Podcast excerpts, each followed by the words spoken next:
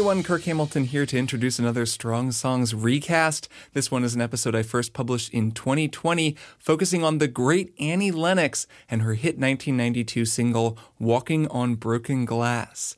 This song has always seemed kind of like a quintessential strong song to me, in some ways that are hard to define, but some that kind of make sense. Like, it's a pop song that most people have heard, it's really famous, but it was created with more craft and care than some people who have heard it might have realized. I had a lot of fun picking it apart, and I still kind of want to do a bonus episode sometime about Lennox's song Little Bird, because that song is super good, as you will be reminded if you listen to this episode. All right, I won't go on too long up here at the top. I do want to note that since this episode is from a few years ago, you'll hear me reference some outdated email addresses and stuff like that in the episode, so just keep that in mind. And of course, fortunately, this song remains as timeless as ever. Thank you all so much, as always, for listening to Strong Songs. I, as you probably know, have been taking a much needed break after making 100 episodes of the show. I'm focusing on some creative projects, recharging my jets, and I'll have some cool stuff to share even while I do all of that. Actually, in the Patreon bonus feed today, there's a new, really cool interview that I did with Emily Reese. Really just a kind of relaxed, far ranging conversation about a variety of musical topics. She's a fellow music podcaster, the host of Level with Emily, and just a good hang, a fun person to talk to. I'll actually put that episode in the main feed a little ways down the road, but if you'd like to hear it now, along with a bunch of older little bonus episodes that I've made, go to patreon.com slash strong songs and sign up to become a patron of the show. You can also find a link for one-time donations, links to the show Discord, social media, the merch store, newsletter, a whole bunch of other stuff down in the show notes. Okay, that's enough from me. I hope you enjoy or re-enjoy this analysis of Walking on Broken Glass by the great Annie Lennox.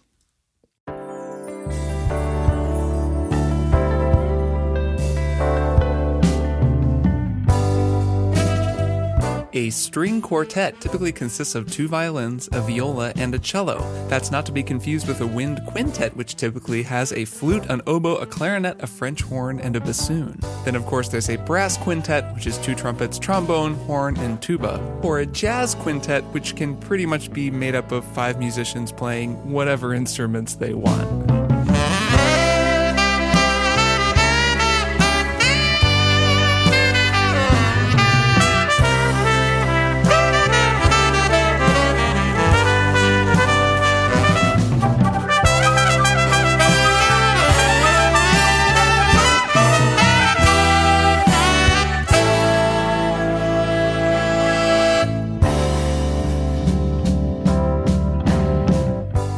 To Strong Songs, a podcast about music. I'm your host, Kirk Hamilton, and as always, I'm so glad that you've joined me to talk about music made by piano trios, barbershop quartets, brass quintets, jazz sextets, string septets, and sometimes octets, nonets, and beyond. We're going to be talking about a song with a great string arrangement in it, and I'm very excited to dig in. So find a comfortable place to sit, turn up the volume, and enjoy the show.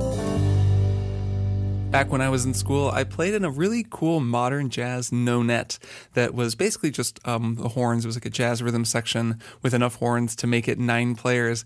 And I remember once when I was in high school playing a piece that was written for a saxophone octet, which was kind of two saxophone quartets, if I recall correctly.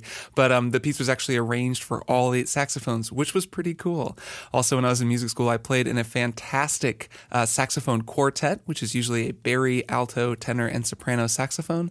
And man, saxophone quartet music is really cool. It was a great exercise for us. We formed a new group when I was a senior, actually, of more advanced players and played some pretty advanced sax quartet repertoire for people like Dave Liebman and uh, Jim McNeely. Some really hip stuff that was very fun. And when you're playing in a sax quartet, you've kind of gotta gotta fly on your own. You don't have a rhythm section to rely on, so you really have to have your time and your intonation together. It's a great way for horn players to get their stuff together and sort of declare their independence from the rhythm section. We don't need you for grooves and for harmony. We can do grooves and harmony just fine on our own.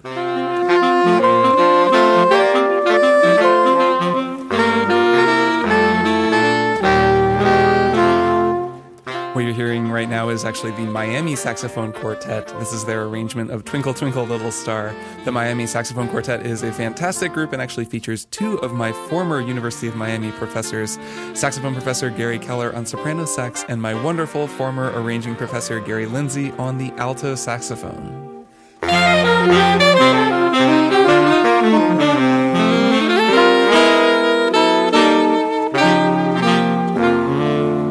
So, welcome to the show. I'm so glad that you're here. Thanks to everyone who's been starting to listen to the show, who's been spreading the word. We've had a couple of nice mentions in the media lately, and that's been really nice just because it brings new people to the show. And that always makes me very happy. It feels good to spread music and to sort of encourage more people to listen to music more deeply. So, uh, yeah, thanks to everybody who spread the word.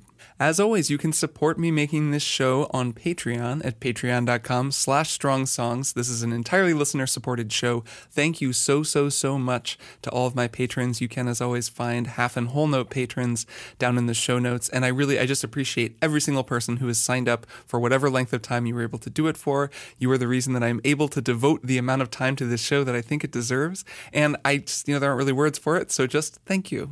I love hearing from listeners, and you can always shoot me an email at strongsongspodcast at gmail.com if you have music recommendations. Love to hear those. If you have questions for a Q&A episode, which we'll be doing another one of those in another couple episodes from now, and or just, you know, want to write in for any reason, really. Also, a little announcement, Strong Songs now has a Twitter account. I decided it couldn't hurt to start one, and I actually managed to get at Strong Songs on Twitter, which somehow wasn't taken. So I feel pretty cool about that. Not totally sure what what I'm going to do with it, but you can follow that at Strong Songs. And of course, if you want to get in touch with me through social media, I am on Twitter at Kirk, K I R K Hamilton, and I'm also on Instagram at Kirk underscore Hamilton. Last piece of business to get to before we get into this episode's Strong Song is a playlist. There is a new Strong Songs playlist that's actually kind of an old Strong Songs playlist, so let me try to explain. Basically, I made a year one Strong Songs playlist that was just the songs that were um, featured on this show in the first year. At the same time, I had a kind of ongoing playlist that I'd been updating that had all the songs from Strong Songs as well as all my music picks from my other podcast, which at the time was called Kotaku Split Screen. I have since stopped doing that podcast. I'm no longer doing music picks from that. So that playlist is now no longer going to be updated. It has a whole bunch of really great music, or at least music that I really like on it. And I know a lot of you subscribe to it. So that playlist isn't going anywhere, but I'm not going to update it anymore. So instead, I'm taking that Strong Songs Year One playlist and I am converting it into a just overall Strong Songs playlist. And it will be a playlist of every single song that's ever gotten its own episode on Strong Songs. So that'll be year one songs and year two songs. And I'm just going to keep updating that kind of forever. So that will be from this point on the Strong Songs playlist that will have all the strong songs and it'll be a cool thing to go listen to if you've listened to every episode of the show, just because each song that you hear will have gotten its own episode of Strong Songs. So you can find a link to that in the show notes, and I will put a link to that in the show notes of every subsequent episode.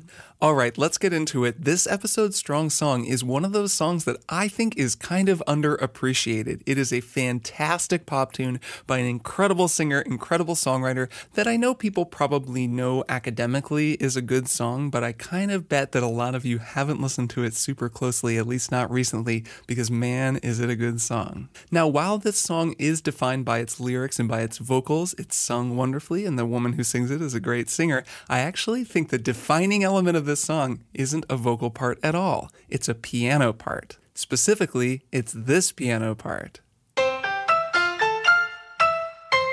What? Does that ring a bell? Are you having a fever dream memory of the early 1990s? Is it taking you right back? Well, maybe if we took the piano part and the other thing that makes it magic, and that is, of course, the string section. You've got it now for sure, right? Come on, sure you do. First comes the piano, then the strings, and then it's time for the vocals to take it away.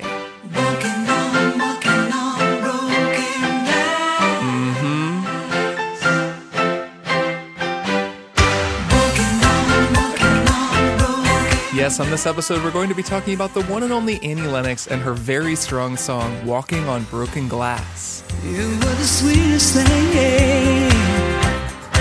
that I ever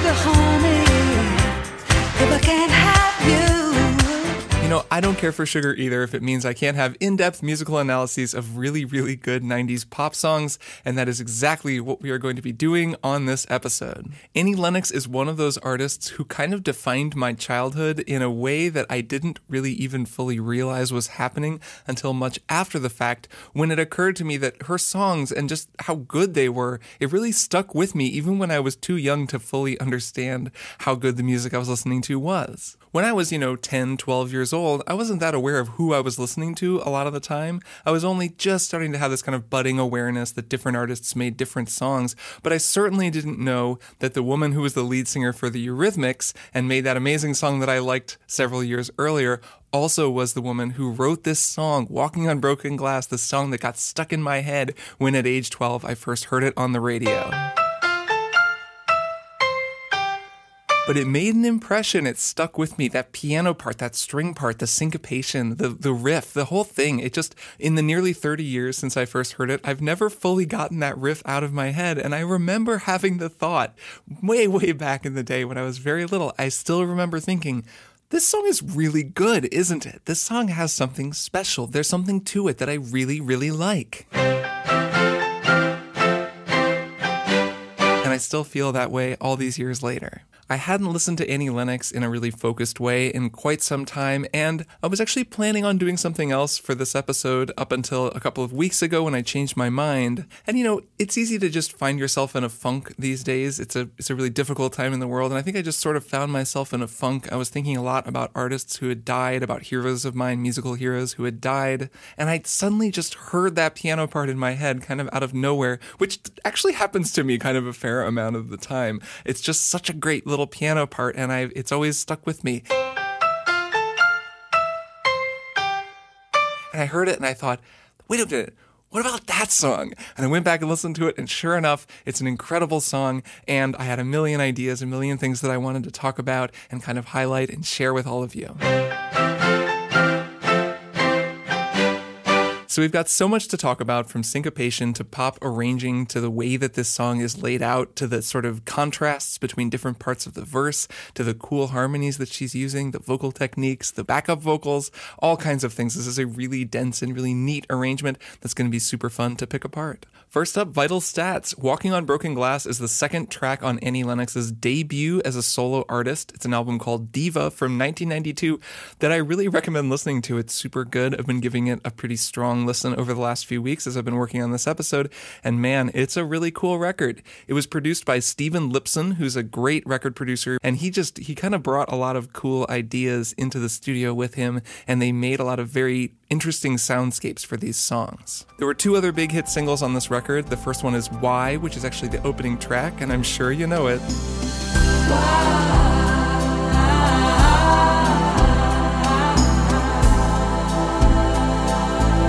A Scottish singer songwriter, Annie Lennox is known as a very good piano player and a really good writer, but also as a really powerful singer. She has an incredible voice, and that voice is very much on display throughout this whole album How many times do I have to try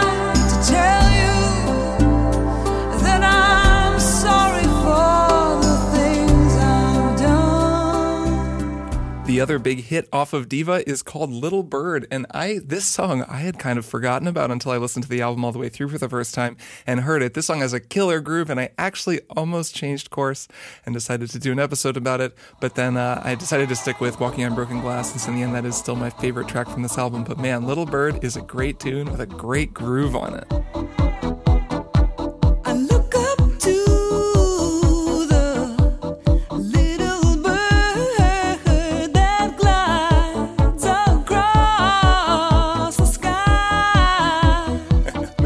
It's it's a really really good song. It goes to a lot of cool places. Totally worth giving it a listen. Um, and it all comes back to that kind of kick drum synth groove that they keep coming back to. That boom boom boom boom boom boom boom boom, which actually kind of calls back to the big Annie Lennox song that a lot of you probably know, but that some of you might not actually know was sung and co-written by Annie Lennox, and that of course is this song. Yes, Annie Lennox was one half of the 80s new wave duo Eurythmics and sang and co wrote their hit single, Sweet Dreams Are Made of These. Sweet Dreams.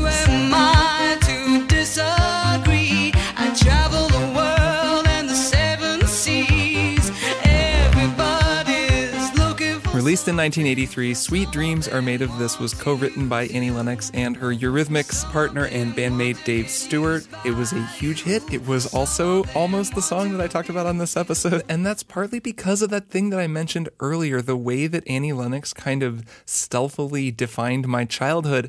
Sweet Dreams Are Made of This was a huge song for me and for my sister. Um, we would talk about this song all the time. We had made up lyrics to it that, uh, that lined up with the Transformers, something along the lines of Sweet Dreams Omega Supreme. And we loved this song. It was on all the time. And it wasn't until much later that I connected the dots that Annie Lennox was the singer in Eurythmics and that the woman whose voice I had heard so many times singing that song was also the woman whose voice I was hearing singing these new songs in the 1990s and beyond. Lennox is a wonderful and fascinating person. She's had an amazing life. She's a super involved activist. She's an incredible musician, just a really cool person overall. I encourage you to learn more about her if you can and to watch videos of her performing as well because she's an incredible performer. She has great stage presence, so much power, and it's really, really fun to watch her do her thing. So the Eurythmics broke up in 1990. It was time for Annie Lennox to go solo, and she released Diva. And there in 1992, she also released the piano part part that would be stuck in my head for the next 30 years.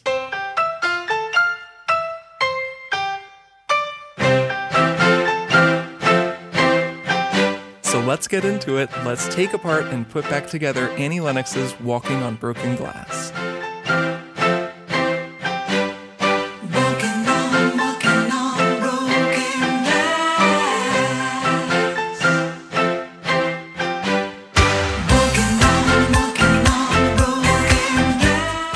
Big things that I want to talk about with this song is the way that it uses contrast in um, harmony and in rhythm to create sort of different textures as the song moves through different sections. It uses that contrast really quickly and really deftly. This is a very deft song. It's very dexterous.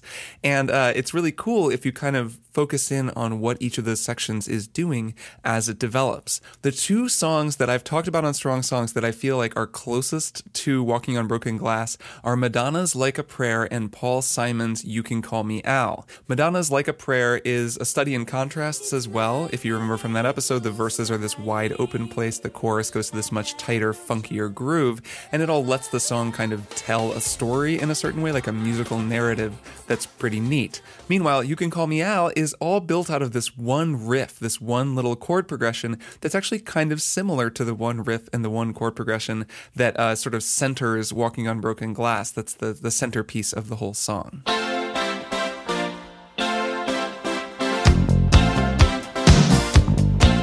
So, in some ways, this episode will be a continuation of an analysis of some of the ideas from those episodes. It'll work just kind of in concert with those episodes. You don't have to have listened to them or anything to appreciate that. But if you haven't listened to every episode of Strong Songs and you want to listen to some more that kind of get into similar ideas to the ones we're going to be talking about today, those are two great places to start. Speaking of great places to start, let's start with that piano riff because that is the thing in this song, in Walking on Broken Glass, that ties the whole endeavor together. It's a pretty simple chord progression, but what makes it cool cool is the way that Lennox plays it on the piano and also the way that it is subdivided rhythmically because it's a pretty syncopated figure and it adds a kind of a bounce to this song that is otherwise actually a pretty sad song when you listen to the lyrics. So this song is in the key of C, and this riff is built out of a very simple chord progression. It just goes like one, one, four, one, four, one, one, five, five. You can think of it that way. Um, it's C, F, and G, which are the three kind of most common chords for a pop song in the key of C. So it's not like reinventing the wheel when it comes to the harmony. Of course, as anyone who has listened to the Strong Songs bonus episode about rhythm and harmony, which all of you should, uh, as anyone who's listened to that episode knows, uh, the harmony is only one half of the story. The rhythm is the other half, and the rhythm is what makes this song work. Now, it's also cool what Lennox plays specifically on the piano, which we'll get to in a moment, but let's just play those chords in the rhythm that she plays them in. Okay, so it's got a nice bounce to it. The reason for that is a word that I used a little bit earlier, syncopation, which basically means when a musical figure has a lot of upbeats. It can mean a few different things, like it can mean that the, the music is deceptive, it's making you think the upbeat is the downbeat. In this case, it's not very deceptive. It starts firmly on the downbeat on one. It's more that it's just very uh, upbeat heavy, especially in the second half of the phrase, and that gives it this nice bounce. Let me play it again, and this time I'll count along. Here we go. One, two, three, four. One, two, three, four. One, two, three, four. One, two, three, four. One, two, three, four. So as you can hear at the beginning there, I'm on the downbeats and I'm counting at the same time as I'm playing piano. But then in the second half of the phrase, I'm counting and the piano is happening when I'm not counting because it's happening on an upbeat. The rhythm is one, two, and three, and four, and one, and two, and three, and four. And it gives it that kind of upbeat lilt to it. So that's central to the groove on this song is that syncopation, the way that the riff is syncopated. I also really like what Lennox plays specifically on the piano. Let me recreate that for you now. Here is my best approximation of Annie Lennox's piano part from Walking on Broken Glass. It took me a while to learn this, and it was actually pretty fun to learn. So here's what I make of the piano part, which is pretty close to what she's playing. So I'm not going to break the whole thing down for you, but essentially what she's doing is moving a lot in octaves. She's playing her right hand is playing this riff kind of doubled in octaves between her thumb and her pinky, which is a pretty common thing that piano players like to do because it gives more body to really high notes on the piano. If I just play that riff with the highest notes being played, they're very high. It's like the highest notes on the piano. They're pretty thin and they don't really come across that strongly. Listen to this. So that's pretty thin, but if you add an octave underneath it, it sounds much stronger. So playing in octaves is a very common thing that piano players do for that reason. You'll hear that you're kind of just hearing the lower note. It almost feels like it's like a low note with just a, a kind of bright hat on, and that bright hat is those very, very high notes uh, up at the very top of the piano. Because when you think about how a piano works, it's a hammer hitting a string. Those strings are teeny tiny, you know, they're very little. They're the littlest strings in the piano. They don't have a lot of room to vibrate the way that the big low strings or even the middle strings on a piano do. So they're just, it's a littler string, it just doesn't make as much noise. So, with all that in mind, let's listen to Annie Lennox herself play the introduction to this song and pay attention to the counting, pay attention to what the piano is, is doing, all those different notes that are playing in octaves, and also listen for how the counting is just a little bit different the first time that she plays the phrase from the second and then subsequent times that she plays it.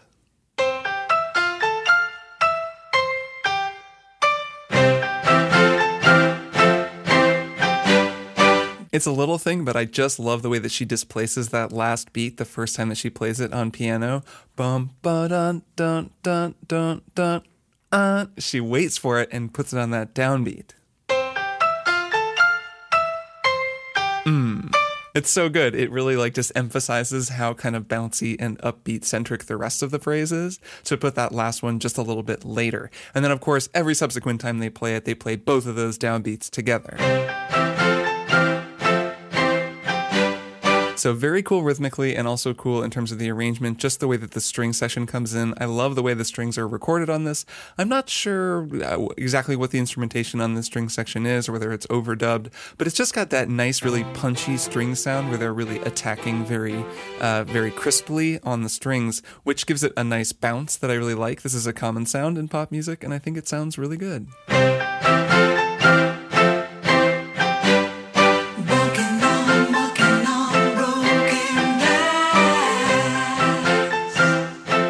So Lennox's vocals come in there. And speaking of octaves, she's actually doubling her vocal part there in octaves as well. I think there's actually more than just two tracks. There's maybe a doubled part on the lower octave, but it's actually a similar thing to what she's doing on the piano because that very high part that she's singing, walking on, walking on broken glass. It's pretty high. I mean, obviously it's higher for me than it would be for her, but it's pretty high. But if you sing it doubled and you sing it down the octave as well, it's very similar where you focus on the down octave sound, but it's like it's wearing this bright little hat. Okay, here we go. Walking on, walking on broken glass. Nice sound, right? It's commonly used by a lot of people who do overdubs from like metal bands to Elliott Smith to the Shins, and it's a nice vocal sound. It's subtle, but it really does add a nice little high end to the vocals. Listen to Annie do it. She sounds a lot better than I do, so listen to her and pay attention for that. Try to hear that thin little nice high uh, overdubbed vocal part that's singing up the octave.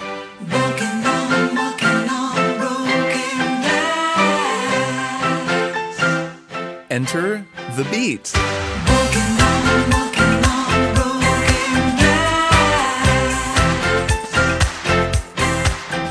So, in addition to the drums, one important instrument that comes in there is the bass, which is pretty simple. It's a pretty straightforward bass part on this track. It just plays through that ascending uh, little bass line, kind of following along with the strings, and of course, following along with the piano.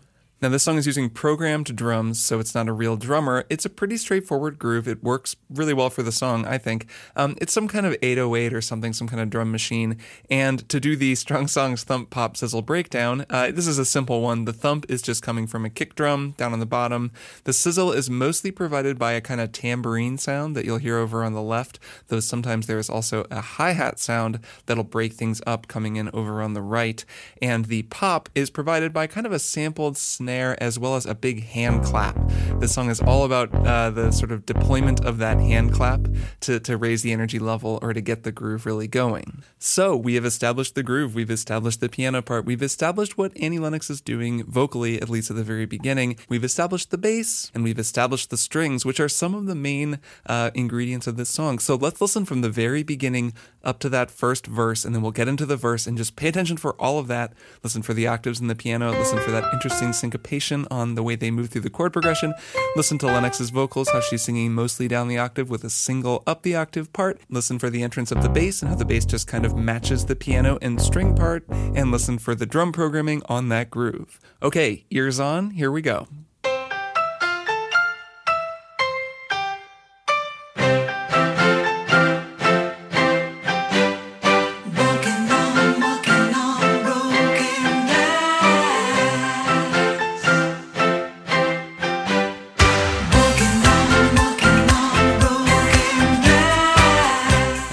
It's time to get into the first verse. You were the sweetest thing that I ever knew. But I don't care for sugar, honey, if I can't have.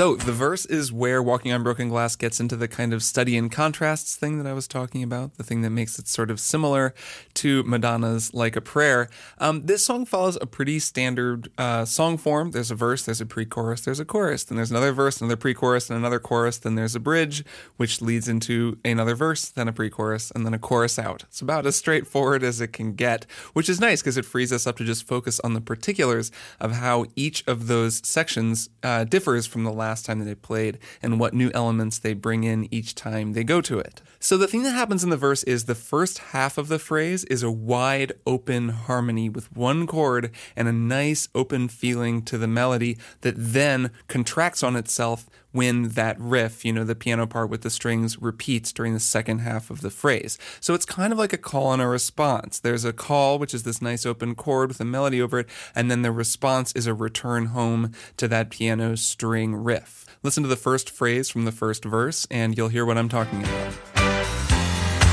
You were the sweetest thing that I ever knew. So open. But I don't care and riff. If I can't have you.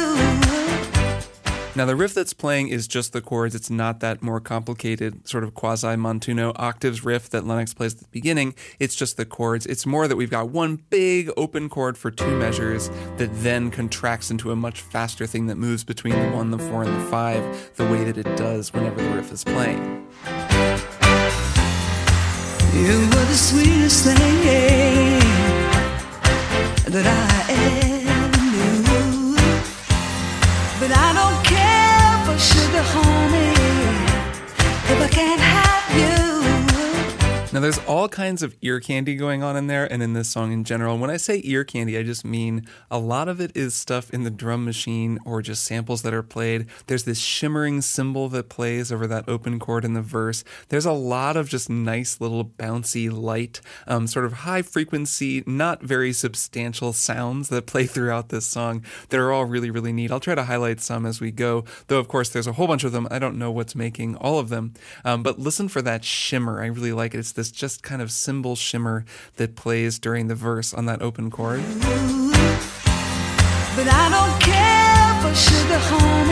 It's a little like a wind chime, though I do think that it's some sort of a drum machine effect. And there's also, even in that phrase there, at the end of the second phrase in the verse, there's this kind of pitch bend that happens with the strings, where everything is dropped all at once in an unnatural way. right here. It's a really nice way to set up that riff, just having it be like meow, no, no. No. It's light, it's subtle. There's a lot of that kind of stuff in this track, and it's fun to keep an ear out for all of it. Now, the harmony in this verse is actually also doing something cool. This first chord, this open chord, it's kind of a C over F. It's like an F major seven, you could call it. It sounds to me like a C triad stacked over an F, and that gives it this nice, open, spacious feeling that stands in really direct contrast to the tightness of the chords as they move through that faster progression. And those are just moving in triads one, four, one, four, one, five, you know, it's moving pretty tightly. That then when you go blam and things open up on that uh, C over F, you know, the sort of F major seven sound, it is a really significant shift and very clear to the listener that we're in a new section. You were the sweetest thing that I ever knew. But I don't care for sugar, honey. All right, time for the pre chorus. Since you abandoned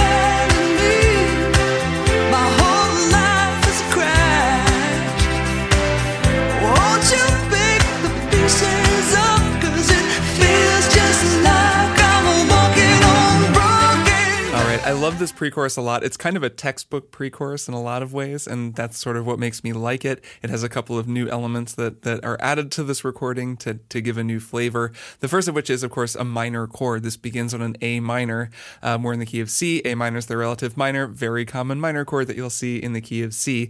You know, harmonically, like I said, this song does not reinvent the wheel or anything. There's not a lot of really crazy harmonies, though there are some cool ones, like I was talking before, like that C over F. There's some really nice stuff like that that's just applied very uh, judiciously, like a spice to add a slightly different texture. But a lot of the time, you're in the sort of one, six, four, five territory that a lot of pop songs hang out in. Of course, the devil is in the details, though in this case, it's a little bit more like the magic is in the details because it's all those little things that make this song special. So if the verse has been kind of ping ponging between this open, you know, four major seven chord and then the chord progression, that riff chord progression that moves really quickly between one, four, and five, that's kind of a ping ponging feeling. The pre chorus definitely feels like it's somewhere new. It lands on this A minor chord, and it's very clear that we're in a new section of the song.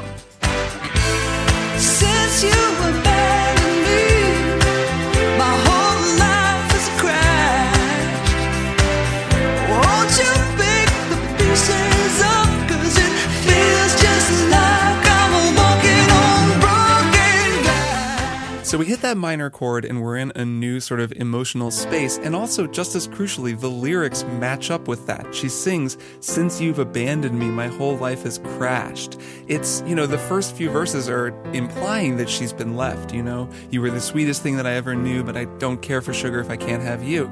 But now we hit this minor chord and she says, Since you've abandoned me, my whole life has crashed. So that kind of grounds the whole song in the emotional reality of the narrator. And it's also where we get this first minor chord and this much more dramatic chord progression.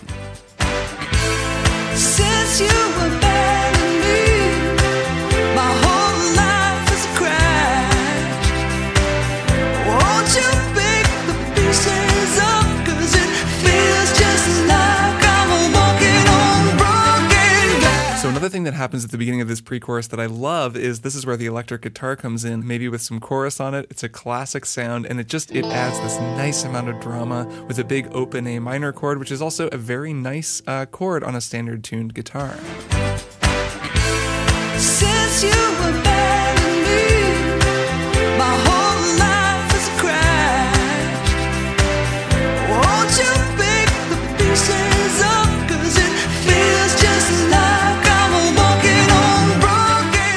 take you through that whole chord progression, it starts with that A minor, which then goes up to a C major, then it goes to an F, and then it resolves back to C. And then it does a classic walk down, or at least I call this a walk down, where it goes from C major and then walks down to A minor. So it goes C, B, A minor. This is a super common sound. Um, this song obviously was written on piano. Annie Lennox is a piano player, but this is also something that you'll hear on guitar a lot. I don't know. It's like in that one uh, Shin song, New Slang, they do a big walk down from C to A minor.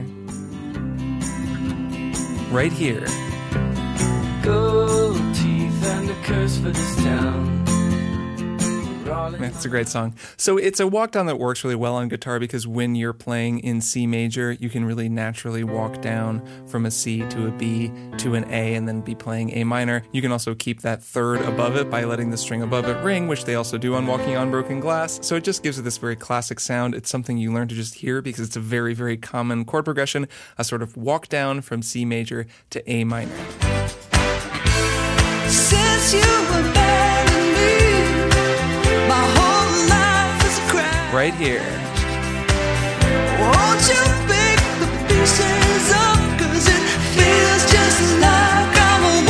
on broken. The second half of the pre chorus, slightly different chord progression, and does a nice little thing where it does a nice build up. It goes to that A minor after the walk down from C major, then it goes down to E minor, then up to F major, and then up to G. So by going E, F, G, it's kind of moving up the C major scale, which gives a sort of feeling of ascension, building to that G chord, to the five chord, that then resolves to the chorus. So listen to just those bars and listen for that chord progression, how it goes down to the E, then to the F, and then to the G before resolving. Two other things to listen for that we're about to talk about. The backup vocals do something very nice here, and the strings do something very nice as well. So listen for two nice things from the backup vocals and the strings.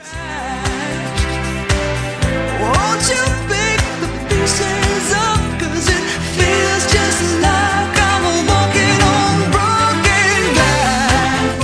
love that setup to the chorus, the way that the vocals descend and then the strings ascend and then they land on the chorus. It's a really immaculate little setup. It's very, very nice. Let's go over what they're doing. So, for starters, there's the vocals. So, the main vocal melody is up on a G, and I say that's the main melody because it's centered, it's most forward in the mix. It's clearly what the lead vocal part of Annie Lennox's many vocal parts is singing, and it's just on a G. Sounds kind of like this.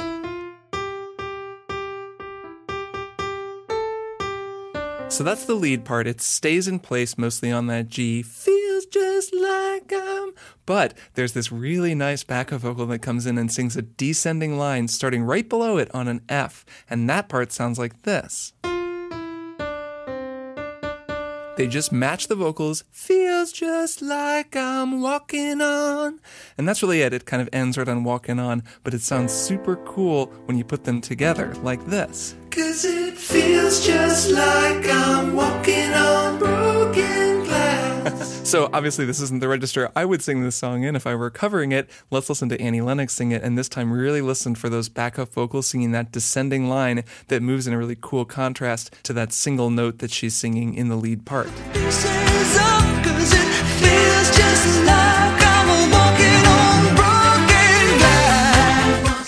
Cool. So the other thing to listen for, of course, as I mentioned, is the strings, which play this great ripping scale going up right after the vocal harmony. So it's like the harmony is sing that bum bum bum bum bum, and right from there they kind of hand off to the strings. The strings pick it up and do this beautiful rip straight up that G scale, leading into the C to resolve it on the chorus. Let's listen through. We'll keep going into the chorus this time, but just listen for those backup vocals descending and then the way that they hand off to the strings, which pick it up and then ascend up the scale into the chorus.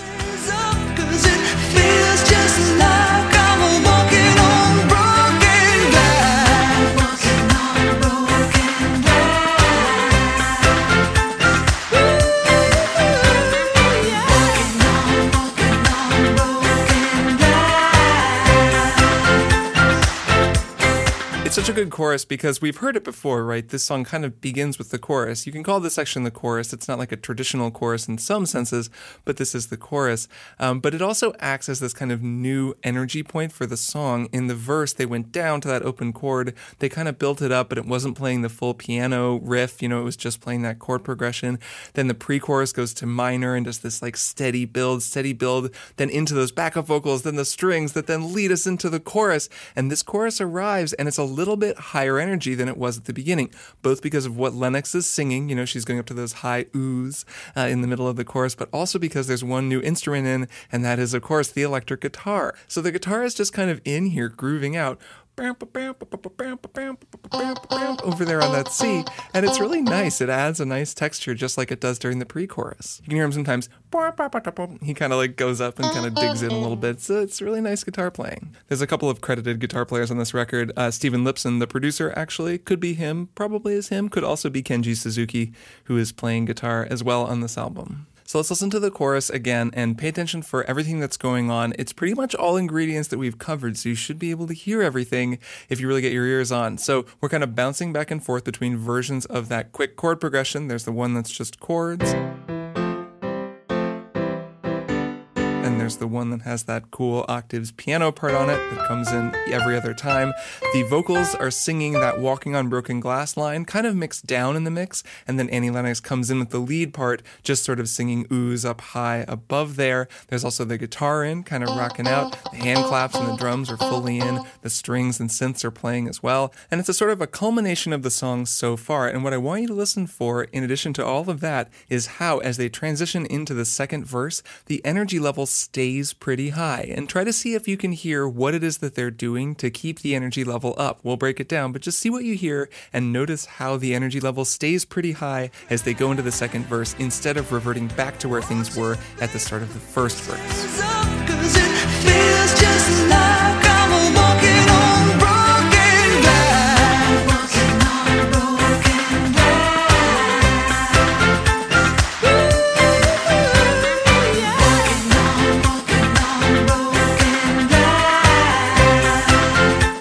Here comes the second verse. The sun's still shining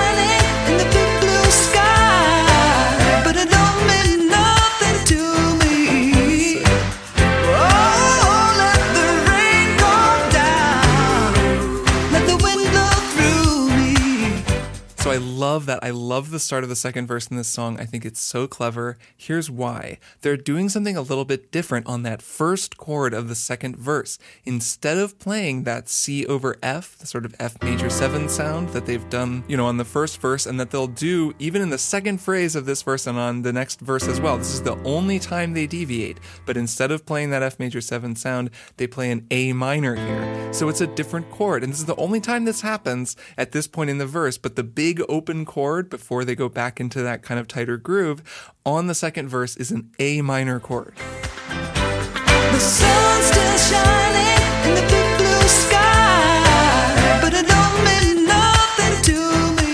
A subtle change that no one would even notice. I never noticed it until I sat down to play it on piano, but it totally elevates this section and it just makes it feel more dramatic. There's also the fact that it matches beautifully with the lyrics. She's singing, The sun's still shining in the big blue sky. But it don't mean nothing to me because what she's saying is it's beautiful outside, but I'm just so sad that you've left me that, you know, that doesn't even matter. So by hitting an A minor as you're singing, the sun's still shining in the big blue sky, minor chord, but a beautiful image that, of course, doesn't actually matter when you're as heartbroken as the narrator of this song is. They are also doing a couple of musical things with the arrangement to keep the energy level up. One is that the bass is playing kind of steady eighth notes on that A minor. And there's also what's happening in the backup vocals, which is just super tasty, killer backup vocals in this section, too. Listen one more time, listen for both of those things. Pay attention to what the bass is doing and to what the backup vocals are doing. They're pretty high up, I'll tell you that much.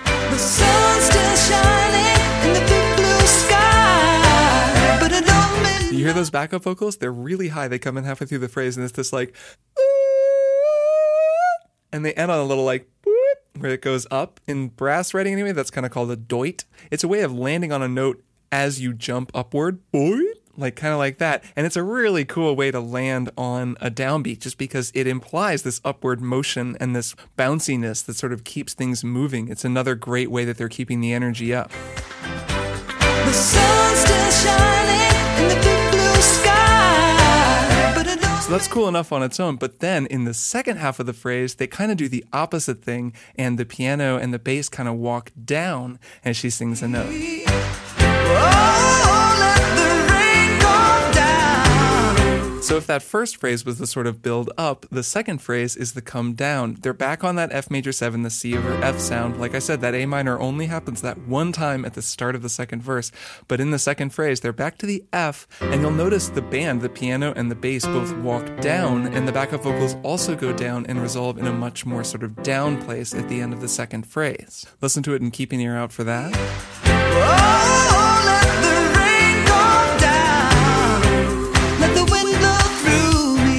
It's such a perfect little musical journey. It starts on that A minor, the vocals are in that very high place, they resolve to that doit, Annie is singing, and then they go into it again, but they're back on the F, and then things come down. So we kind of climb and then we descend. And it's just this little eight bar phrase, and it works so, so well. Another reason that it works so well is the lyrics. So I mentioned that when she sings, the sun's still shining in the big blue sky, but it don't mean nothing to me.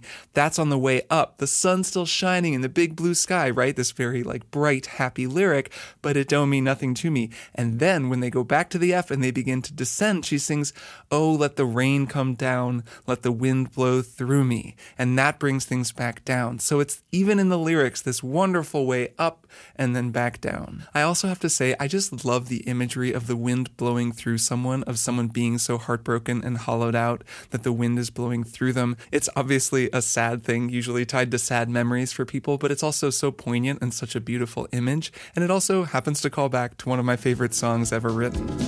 She said, losing love is like a window in your heart. Everybody sees you're blown apart. Everybody sees the wind blow. Was Annie Lennox listening to a lot of Paul Simon's Graceland as she worked on the lyrics for Walking on Broken Glass? We may never know. Maybe she had just seen Die Hard and thought she'd write a song about it. But I love that imagery. I think it's really poignant and beautiful. I love it in Graceland and I love it in Walking on Broken Glass. So I want you to listen to that entire verse now. This is a wonderful verse. The second verse, really quite a verse. And just listen to everything in it. It starts on A minor, the way that it builds up, the doits in the background vocals, the way that they keep the intensity up, and then that second phrase, the second half of the verse, they go back to the F, and then the piano and the bass kind of walk down, and the whole thing comes back down. It's basically just a trip up a hill and then a trip back down a hill. The sun's still shining in the big blue sky, but it don't mean nothing to me. Oh, let the rain come down, let the wind blow through me. All right, second pre chorus.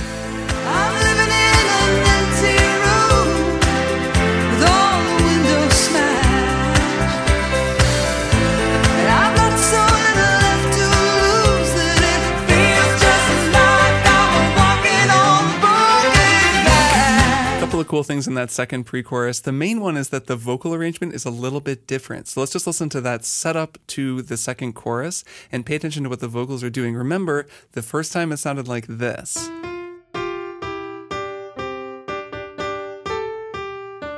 So listen to what the backup vocals do the second time.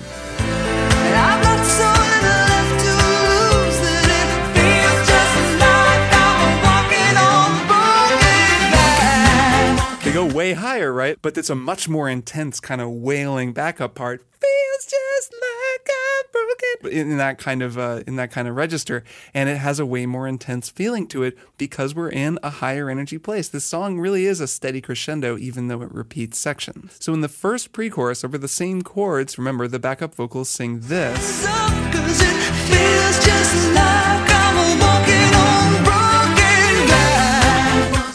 In the second pre-chorus, before the second chorus, they're singing this.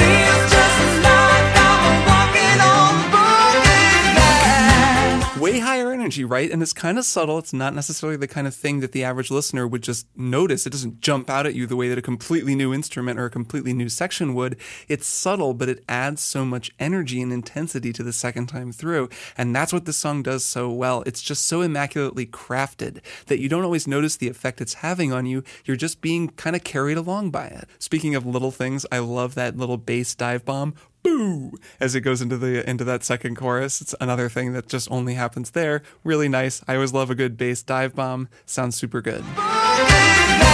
So that little bass dive bomb, along with that more intense string buildup, lands us in the second chorus. Now, the second chorus is interesting primarily because it's a lot shorter than the first chorus. It's uh, half the length, and it's mostly just kind of a transition point into the bridge. So rather than listening to that chorus by itself, I mean, you know it, it's when she sings Walking On, Walking On, Broken Glass. Rather than listening to it on its own, I want to back up actually, listen to that pre chorus one more time, and just pay attention to those many subtle little changes to that second pre chorus, particularly toward the end, you know, where the backup vocals go up higher, where the bass does that dive bomb, where the strings play a slightly more aggressive version of that rip up the C major scale. Pay attention for all of that and also listen to the lyrics because, man, the lyrics of this song are really, really good. This is one of my favorite lyrics in it is when she sings, I'm living in an empty room with all the windows smashed. I mean, what an evocative image. What a great lyric. She's such a good lyricist in addition to being such a great singer and songwriter. Okay, so here's the whole pre chorus leading into the shortened second chorus and then leading into the bridge.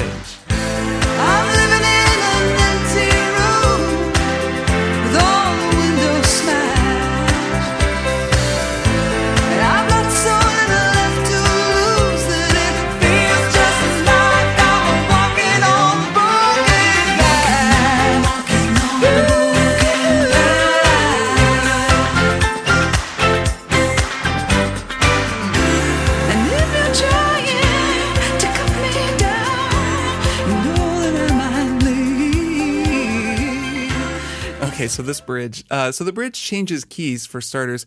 We're in the key of C. This song is in the key of C, but the bridge is in the key of F. So it goes into the four chord. And to do that, it lands on a big D minor, first of all. So it starts with this D minor. Then it goes to a B flat major, kind of a sharp four, which is a very unusual sound for this song, which has been moving around in the key of C up until now. It goes to a D minor, then a B flat, and then it resolves to F. As it does that, there's a bunch of nice ear candy happening all around the listener in the left channel and in the right channel. So listen again, pay attention for those three chords D minor to B flat to F. Listen to what Annie is singing, but also listen to all of these nice sounds that are happening in the left and right channels. And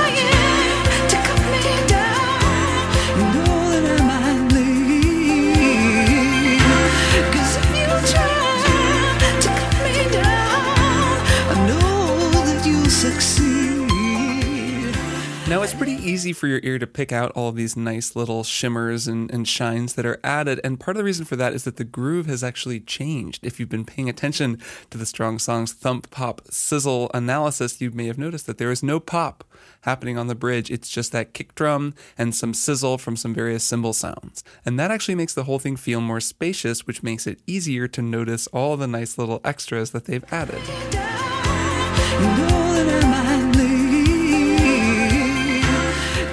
So the first two things I want to direct your ears to are happening in the left channel and in the right channel. In the left channel, there's just this nice fifth happening in a sort of electric piano sound.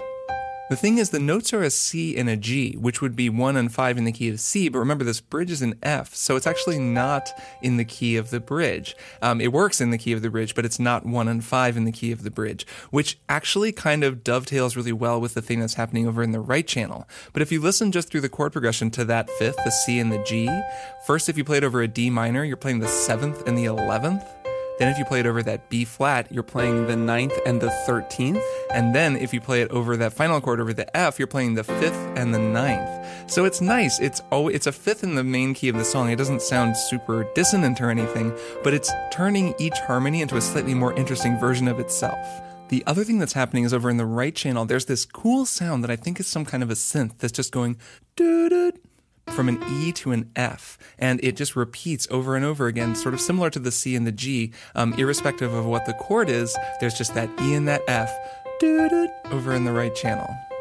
Those are just two little elements that they've added to this bridge, but between them, they actually really kind of liven up the harmony because the E and the F are also sort of more interesting tones than you would expect. In the D minor and E and an F, that's the 9 and the minor third. Then in the B flat, that's a sharp 4 and a 5. And then in F, that's a major 7 and a 1. So again, it's bringing out these kind of more interesting harmonies than you would just have if you played D minor, B flat major, F major. Listen to the first couple phrases of the bridge again and just pay attention for those two things. Listen in the right for that synth sound. And over in the left for that piano fifth, that electric piano, just repeating the C and the G. And pay attention to how those notes sort of change depending on the context of the chord that's being played at any given moment.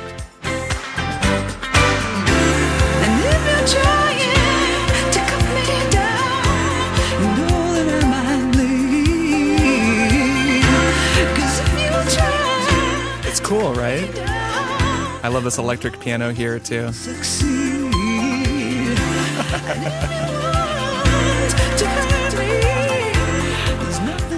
There's another nice thing happening here in the kind of extremities of the mix on the left and the right. There's this sort of synth with a kind of a wah kind of happening, um, just like a wah wah thing, but I think it's a keyboard and it's just bouncing around very lightly on top of everything else. And it, you know, it's very much the definition of ear candy. Succeed. It comes in here. And if you want to hurt me, there's nothing left to fear. Yeah.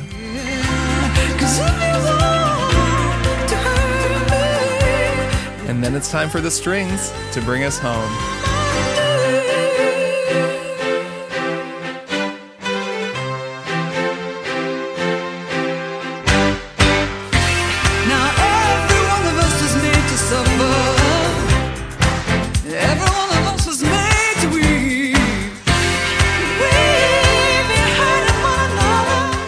Those backup vocals. Now the pain has got too deep. So take me from the wreckage. Save me from the blast. Lift me up and take me back. And now it's time for the extended cadence.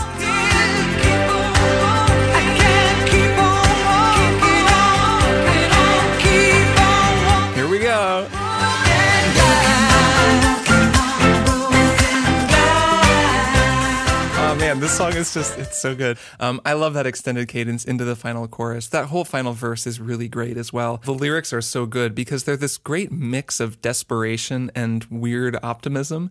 Every one of us was made to suffer. Every one of us is made to weep. We've been hurting one another and now the pain is cut too deep.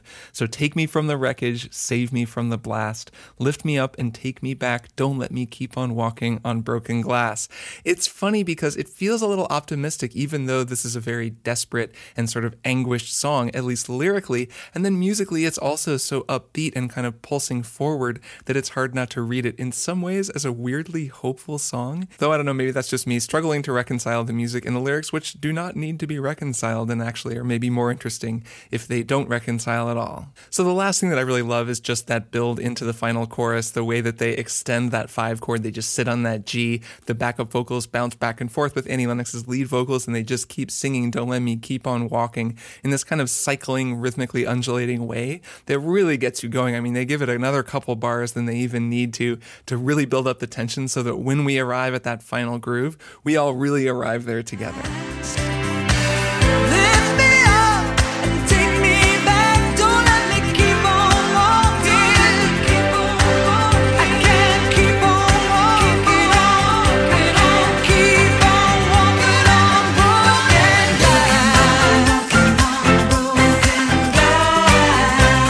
From here, it's just a jam. Everybody's in, the hand claps are in, that electric guitar is getting in there, and they, they kind of just have a party all the way out.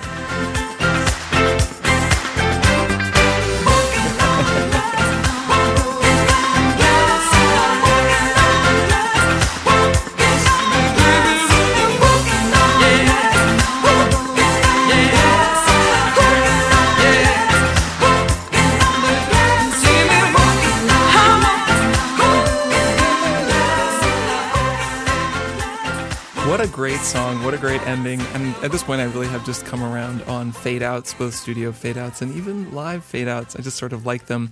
I like the idea of the song playing on forever. And man, there really aren't that many other songs that play on forever for me in the way that Walking on Broken Glass does. The way that this song is in my head and is just kind of always stuck in my head. And I'm guessing the way that maybe this piano part will be stuck in some of your heads as well for a little while after listening to this episode. I'm sorry, but you know, I'm not really that sorry.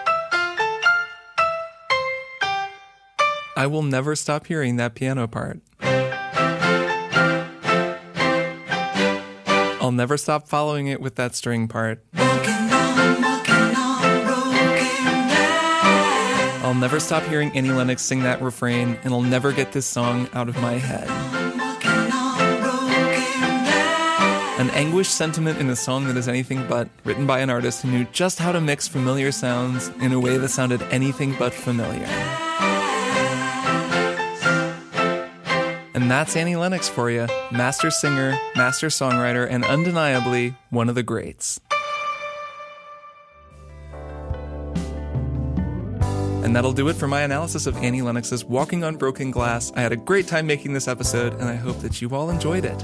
Thanks for spreading the word about Strong Songs. Please keep telling people about the show. Go follow Strong Songs on Twitter at Strong Songs. And of course, send me any questions or anything else at strongsongspodcast at gmail.com. Do check out that new Strong Songs playlist. It's a pretty focused thing, and I think would be a fun listen for anybody who has listened to the show. And of course, find out more about how to support me making this show at patreon.com slash strong Also, I have a newsletter. I send out a newsletter every month or so. It's just got music recommendations, that kind of thing. So if you want to sign up for that, there is a link in the show notes. This episode's outro soloist is the fabulous Portland keyboard player Galen Clark, so stick around for Galen, and I'll be back in two weeks with yet another strong song.